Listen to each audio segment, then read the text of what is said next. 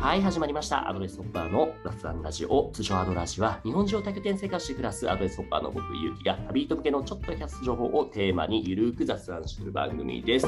今日のゲストさんはですね、僕がもう何年前なんだろう。5年、6年、7年前ぐらいに、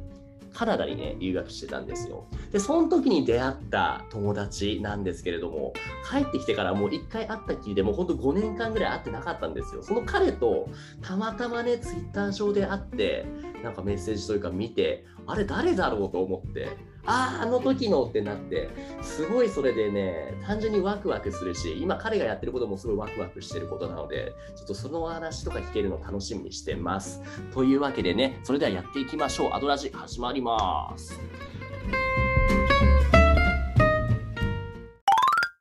はい。というわけで早速紹介しましょう。今日のゲストの誠さんです。誠さん、ミュート解除とカメラオンお願いします。はい、お願いします。久しぶり。もうさっきも言ったけど、5年ぶりぐらいだよね。そうね。元気にしてたの？元気してた。いや、もう見てたらわかるよ。ツイッター見たら、だってもう1年経ったんだね。お子さんが生まれたとかなんとか？そう。子供が生まれて、今1年ぐらいかな。そもそも今1歳半ぐらい。そもそもいつ結婚してたっけ？結婚したのは、2010あれな7かなあ、じゃあもう帰って社会人2年目とか、そう、帰ってきてすぐだね、割とね、すぐ結婚した。そうだったんだ。それはもともと知り合ってた人聞いていいのかな？知らない、こんなことカナダ。あ、そう、もともと付き合ってて、カナダも1年間遠距離やってて、帰ってきて、そう。いいじゃん。で、カナダはバンクーバーで会ってたけども、あれは何で一緒だったんだっけ？もともと俺とまこっちゃんで呼ばしてね。俺、勇気でいいからね。あれじゃないっけ？語学学校一緒だって。なんかね。VIC だね。そう。コミュニケーションお化けみたいなやつがいるなと思って、すげえなと思ってたら、仲良くなったっていう。何を言ってるのよ。俺はあの時、もう、それっぽくしてたけれども、正直、辛かったんだから、もともとコミュ障だったから。でもね、それで、じゃあ1年間だけ滞在して帰ったんだね。そう、1年滞在して帰って、あとは大学残り卒業してみたいな感じで。まこっちゃんといえばだって兄弟卒のインテリさんなんだから。そうなんだ。もうじゃあもう普通に大学行って、インドに行かずに、じゃあ社会人になったって感じだったんですね。そう。なるほど。ちなみになんか業界で言うと、どういうところに今でも同じところに働いているではない？いや。最初はなんかコンサルの会社行ったんでね、ウェブ系のコンサルやったんでね、UX みたいな、なんかなんだろうね。UX? そう、その辺の領域のコンサルやってて、まあなんか新しいウェブサービス作りたいですみたいな人たちの、じゃあちょっとサービス設計とかサービスデザインみたいなの一緒にやりましょうみたいな案件やったりとか、あとはまあそのウェブサイトの、まあいわゆるコンバージョンみたいなもの、なんかこの、商品売りたいんだけど、どうやったら売り上げ上げれますかみたいな、コンバージョンレートじゃあ買えますかみたいな。結構俺と近いことやってたんだね。あ、そうだね。広告代理店でね、働いていたし、なんならそのコンバージョンファネルじゃないけれども、そのクリックレート上げて、結局アイドマみたいなね、そう。ああいうこと考えてってやったけども、もう俺は代理店だったから、結局そこでやってても、なんだろうな、あんまり自分ごとできなくて、自分ごとに。これやっても別にこれ俺の事業じゃないしなと思って。でもね、それはあるよね。あるよね。なんかまあ自分ごとかみたいなところで言うと、あれなんだよね。結構人に話聞いて、一人一人の状況に即してみたいなことを結構やってたから、なんか多分200人ぐらいインタビューしたから、なんか2年半ぐらい結構いたんだけど、めちゃくちゃ人に聞きまくって、すごいね。90分ぐらいで。クライアントの担当者さんとかそういうこと？そう。クライアントの、まあクライアントから紹介してもらうこともあるし、調査会社とか経由で引っ張ってくることもあるし、自分の友達とかに聞くこともあるし。もうじゃあ、それでいろいろ聞き込み調査で、それこそペルソナ調査みたいな感じですね。そう。あ、そういうことをやってたの。じゃあ、今もそのマーケ業界でずっとバリバリやっているっていう感じなんですか？いや、今は一回やめたんですよね。なんかさっきの勇気と結構近い感じで、あれなんだよね。なんかあんま自分の事業と関係ねえなと思って、自分で事業やりたいなと思っ、なんかサービス設計とかしても設計するんだけどリリースされないみたいなのがちょこちょこあったんだよね。わ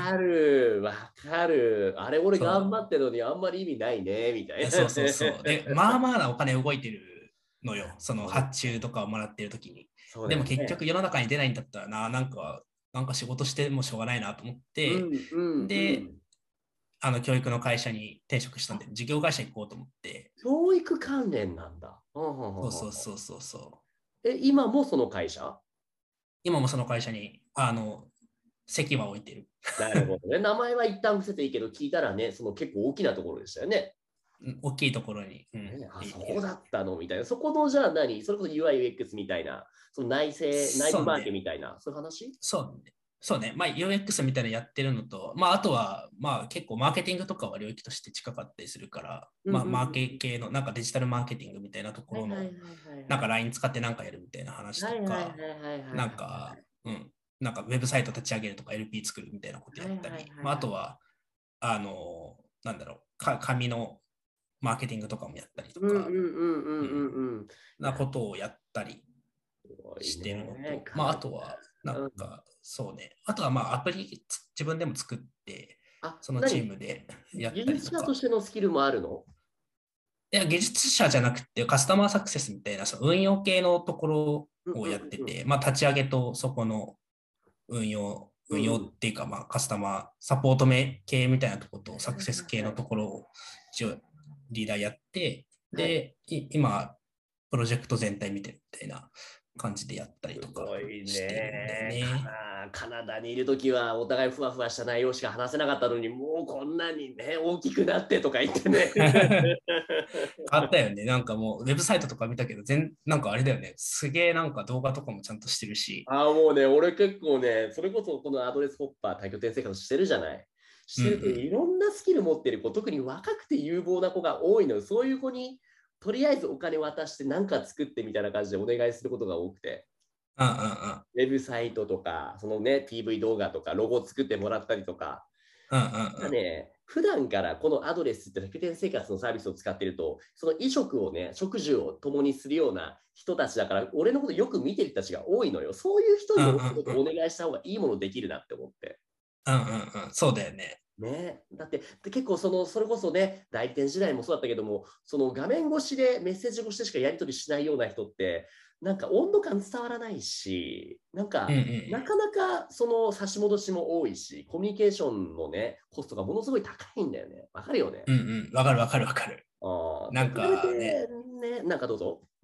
いやなんか誰と働くかみたいなの結構大事だなと思ってて、なんかね熱量が一緒じゃない人となかなか働くの結構しんどいよねっていうのがあるよね。やっぱりね、もちろんだからといってブラック企業みたいに働けではないんだけれども、少なくとも自分のやってることが好き、そのお互いに同じ職を見てる人とじゃないとなかなかやれないなってのが思ったから、だから今はもう完全にフリーでツアーガイドしたり、日本語教師だってあれだよ、もう俺普通の日本語教師と比べての教えるスキルはめちゃめちゃ低いと思ってるけども、そ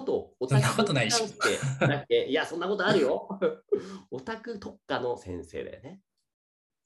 いや、なんか、すげえいいとこついてるよね。なんか、言語やろうと思ったときに、なんか入る入り口として、そういうの多分、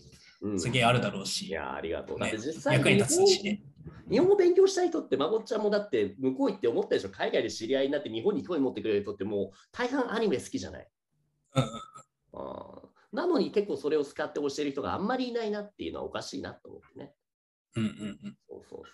と思ったわけです。まあいいんですよ、俺の話は。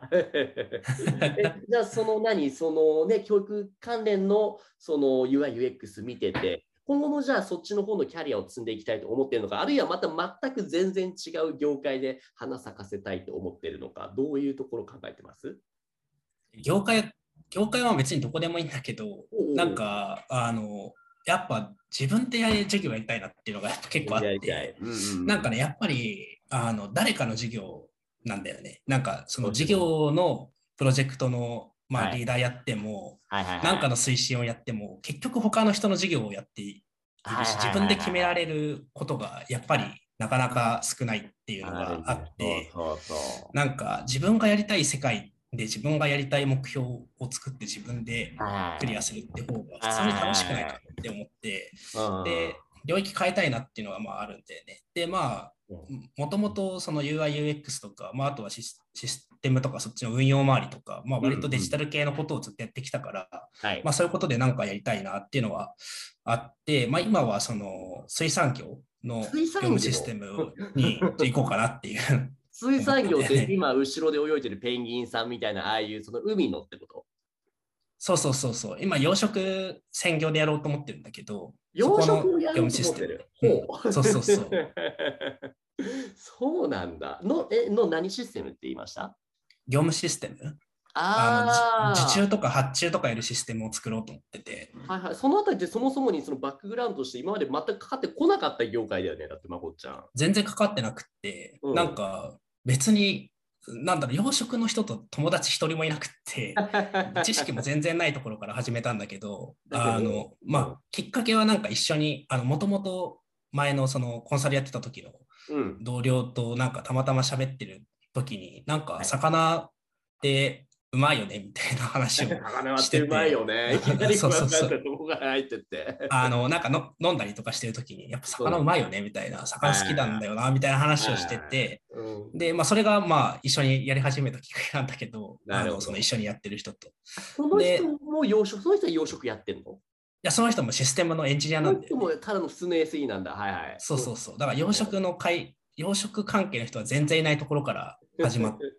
てるんだよね。でも今もうそれでどれぐらい、始めて1年ぐらい経った？いや、まだね、今年になってから始めて、1月ぐらいからそういう話をして計画とか考え始めてって感じだから、まだ3ヶ月4ヶ月ぐらいかな。これは何、もう企業とか個人とか中小、あるいはそのなんか自治体向けに、どこに対して向けてやるもんなの？基本は企業でやりたいなと思ってて、対企業の企業の中がその使う業務システムみたいなのを作りたいなと思っててね。もうじゃあ年間契約でもうどれぐらいみたいな感じなのか、その利用を、そうそうそうそう、そんな感じで、そのこれぐらいみたいな 10% みたいな、なんかそういう、そうそうそうそうそう、なんかまあシステム屋さんだから、その人も最初にまあ水産って決めたっていうよりは、まあ魚うまいよねみたいなのもあるんだけど、まあ、俺が UI/UX やってるのと、まあ、向こうがエンジニアやってるっていうのがあって、なんか2人でできる強みで、なんかできるとこどこかねみたいな話をしてたら、まあ業務システムだよねみたいな話をしてて、で、その事前に話を聞いたのが、結構それについて資料もね、まとまってるものがあるって聞いたんだけど、それ見せても大丈夫？資料は。大丈夫大丈夫。これだよね。そうそうそうそう。ウオテックって名前で考えてんだ。これね、商標取ってないから、なんかまだ使えなくって、なんかこの名前にするかどうかも全然決めてないな、適当に、まあ、名前だけ仮でとりあえず当て込んでんだけど。なるほど、なるほど。じゃあいいですか、めくっていきますよ。めくってってください。はい。はい。はい、で、そうなんですよ。で、まあ、まあ、魚うまいよねみたいな話で、結構日本って、やっぱカナダ行った時も思ったんだけど、なかなかこう、うまい魚、で内陸だと手に入らないじゃん。この空輸とかで運ばれてくる冷凍の魚とかはあるんだけど、なんか日本食のレストランとか行ってもなんかイメージ違うんだよなみたいな。なんか回転寿司屋とか行ってもどうしてもなんかね、その冷凍の、よく見たらその他の国の魚がおかしいな、日本結構漁業とか盛んなんじゃないのかみたいな、ね。そうそうそうそうそう。だし、なんかあれじゃん、なんか基本火通さなきゃ食べれないかったと思うんだよね。とかね、パックになってるとか、で。なんか魚がそのままスーパーに売ってあるとか、柵で売ってあって刺身にできるって結構その鮮度が高い状態でスーパーまで並ぶっていう流通がちゃんとないとできないんだよね。で、カナダとか今俺がいるのがその長崎の壱岐島にいるんだけれども、ああいうところ、こういうところならさすがにスーパーに並ぶのよ。でも確かに今がもこっちゃんが言ったように、ちょっとやれ福岡渡ったりとか、それこそ関東行ったらそれは難しいよね。そうそうそうそうそう。で、なんかそうで、日本ってやっぱり海囲まれてるって国土としてかなり特徴的で、なんか他の国と陸でつながってない国じゃない。でなった時に魚が多分取れるタンパク質としてはいいんじゃないのみたいな話で、まあ世界的にどんどん人口増えていくでなった時に、なんかに肉とかって結構大規模にやんないと結構窮屈なところで。鳥とか、なんかね、牛とか育てなきゃいけなくて大変だし、はい、でそれ以外のじゃあ昆虫食とか行きますかみたいなちょっと抵抗あったりするじゃん。だったらなんかと、うん、一番取れる魚を美味しく食べられるっていう、なんかこの国にいるからこそのありがたみみたいな豊かさみたいなものをなんかもっとこう、はいはい、なんか生かしていきたいよねみたいなことを思ってて、はいはい、でただなんか、まあ、これ始めたきっかけでもあるんだけど、調べてったらなんか日本の水産業ってめちゃくちゃ元気ないんだよね。元気ないっていうのは何をもってして元気ないって言ってるの？いろいろあるんだけど、まあ、1個は人が減ってるっていうのがあって、働く人が減ってるんだよね。関わる人が減ってる、でどんどん高齢化していくから、もう年を取って船がもう運航できないとかってなって、船運航できないからもうじゃあその船ごと売りますみたいな、投げ売りみたいな感じになって、で買う人も別に使わないみたいな感じだったりとかするのがまあ1個と、あとはまあその経営としてもあんまりうまくいってないって、ぶっちゃけうまくいってないよねこれっていうのが、まあ、統計とか水産庁が出してるデータとか見ても結構、明らかな感じになってて、はい、でなんかあれなのよね、水産業っていろいろあるんだけど、その漁協みたいなその漁師さんを束ねる組合みたいなのがあって、でそういう組合の人たちも基本的に儲かってない、赤字なんだよね、で漁師さんも赤字なんだよね。でその漁師さんから仕入れてちくわとか海苔とか加工して売る水産加工の会社の人たちも基本的に4割ぐらい赤字なんだよねみたいなところで、明確にちゃんとこのプレイヤー勝ててるよねみたいなプレイヤーがあんまいない。なんかまあその、日本水産とかマルハニチロみたいなそのでかい水産の会社とかだったら、まあ企業体力あるからちゃんと利益出せるんだけど、やっぱ結構小さい事業体が多いから、なかなかその自分たちでお金をうまく工面して投資してみたいなことがなかなかできないし、これまあ養殖はね、どうぞどうぞ、養殖？なんか養殖とかもなんかいけすとか作るの100万くらいかかるんだよね。すごいね、で投資かかるから回収できるかどうかとかもあるし、まあ、いけす増やしていくと人件費とかも増えていくとかってなって、なかなかスケールできなかったりとか、まあ、するとかもあるから、なんか、まあ、人のとこでもそうだし、経営の利益的なところとか売上的なところとか考えてもやっぱり結構元気ないっていう感じなんだよね。でまあ世界的に見ると水産業って結構イケてる仕事って思われてて、日本以外ではそうなんだ。逆に他のどこの国は特に元気あるみたいな、イケてるみたいな、特に代表国はあるの？水産が成功してる国っていうのはやっぱアジア圏は伸びてるよね。中国とかインドネシアとか、その辺は人口が増えるから、人口が増えるとタンパク質の需要が増えるんだよね。で基本島国だからタンパク質何で取りますかって魚になるから、そうすると魚の需要が一気に伸びて、で売り上げが上がるから。そうするとそこに人が集まってきて、もっとじゃあそこでやろうよみたいな話になるんでね。はいはいはい。どうしよう、これスライド大丈夫？次とか行かなくてもずっとこのスライドで合ってる。大体このスライドで大体説明終わるかもしれない。大丈夫。大丈夫。これもうこれ以外は使わなくても大丈夫ってことね。これ以外は別にデータで別にネットに転がってるから。大丈夫だよ。すごいな、めちゃくちゃ調べてんね、でも。そうそうそう。まあ今喋ってるような話もそこに書いてたりするんだけど。そうそうそう、そうなのよ。で、まあ、そのデータみたいな話で言うと、ちょっと送ってもらって、戻って。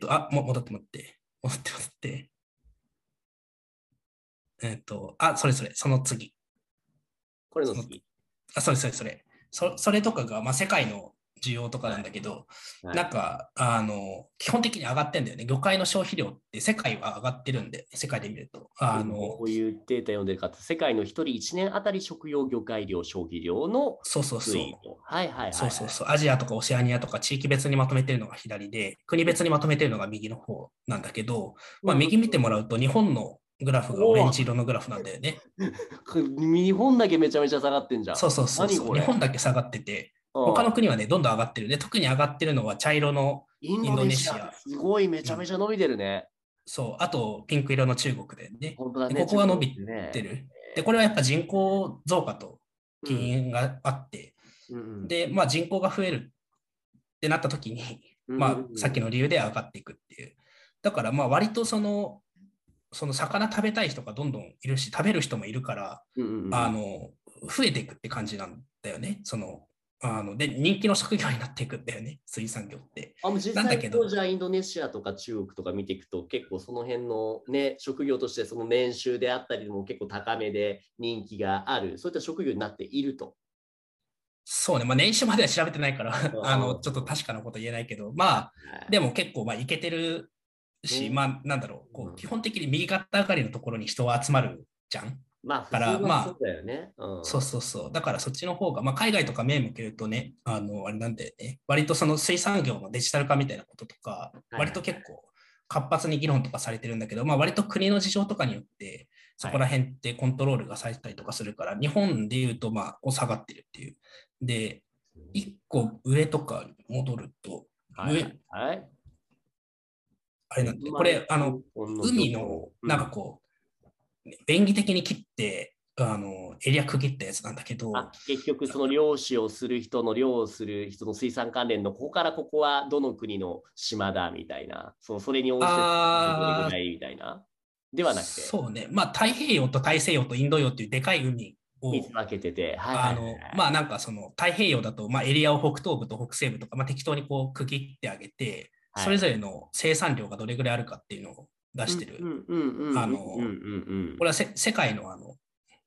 漁業系のところからしてる。海によって魚がいたりいなかったりっていうのが分かれるってこと？漁獲しやすいところってやっぱりあるんだよね。寒流と暖流とかに乗って魚って基本動いていくから、その潮目のところとかに魚って集まってきたりするんでね、漁場がどこで形成されるかっていうと、そういうこう海の海流がちゃんとあるかっていうのが大事で、ヨーロッパとかもそういう海流あるし、日本とかも黒潮とか、ね、そういうのあるじゃない。暑いエリアってじゃあどこになるの？その観点から言うと、日本の周りの太平洋の北西部って結構暑いエリアなんだよね。すごいね。だって 21% って全体の生産量 21%、 すごいじゃない。そうそうそう。結構その多様性みたいなことでも、生物多様性も結構ある領域で3700ぐらいいるんだよね。だから本当は結構その水産業をやろうと思ったらめちゃくちゃ恵まれている場所なのよ。なるほどなるほど。じゃあ前提条件としてその漁業なんだろう、なり手が少ない、ただその環境として見るととっても本来であればものすごい取れるはずなのにっていうところですかね。前提の情報としてはこれ以上になる。なんだろう、長くなりそうだから、大体こんな感じかな。前提5分分けてって話そうと思ってて、それで。そうそうそうそう。で、まあ食べる人も減ってるみたいな話とか、まあそういうので元気がないよねみたいなところで、ただまあその魚がこんだけまあ豊かに取れるエリアにせっかく生まれてまだ住んでるし、まあとりあえずまだ日本にいようかなと思ってる。からまあ、そういうことを思うと、まあ、その魚がちゃんと食卓に並ぶって当たり前なんだけど、意外と当たり前じゃないし、なんか今の成り行きで言うと漁業にかかる人が減り、魚の値段がどんどん高くなり、スーパーで魚が買えなくなって、高い料理店に行かないと魚が買えなくなるっていう未来になって、昆虫しか俺らは食えなくなるっていうなるほど、ね、未来が見えるわけよ。でなんか、まあ、昆虫ならまだいいんだけど、なんかよくわかんない粉とかをサプリメントみたいな、この粉飲んどけばタンパク質取れるからみたいなものだけ飲んどけばいいからみたいな感じになっていくと、なんか安かろう悪かろうじゃないけど、やっぱこう栄養としては偏っていくから、健康が害される感じになって、健康が害されると GDP にも響くよね。そうそう GDP 響くし、保険会社は儲かるんだけど、なんか結局保険料払ってる割に全然なんかハッピーじゃないよねみたいな感じになるじゃん。やっぱり幸せのベースとして食べ物、そこを形作るためにタンパク質、そのタンパク質を取るために魚をもっともっと取れるはずなんだから、取ってこいよっていうのが、まあ、ビジョンミッションっていうところの、じゃあ一旦の整理つけましょうか。いうところです。そうそうそう、まあまあ何でも取りましょうっていうよりは、まあそのサステナブルに取れるものをちゃんと取って食卓に並べるっていうところをやっていう感じで、まあで俺はまあそんなシステムのことしか分かんない人だから、まあそのバックオフィス側っていうか、その面倒くさいみたいなところを、まあ、システムで解消する仕組みを提供してあげれば、まあ、裏方としてはそこは役に立てるんじゃないかみたいなことを思ってて、それをまあやろうかなっていうことを考えてるっていう。了解。じゃあそしたら後編の方に移って、そっちの方でその今なんでこれやりたいのかってホワイの部分を紹介してもらったので、ハウの部分、そこについての話であったりとか、その実際まあこっちは考えてるとことか聞いていこうかなって思ってるんですけど、それ大丈夫ですか？大丈夫。はい。じゃあ、一旦じゃあ、ここでエンディングトーク入りますと。というわけでね、その今回のゲスト、これ、肩書きなんて言えばいいんだろう、まこっちゃんの。肩書き、なんだろうね。なんだろうね。日本の水産業界をなんとかしたいと考えていること。養殖業界を DX で、はい。なんだろう。DX で、うん、なんか、元気にしたい。DX で元気にしたい。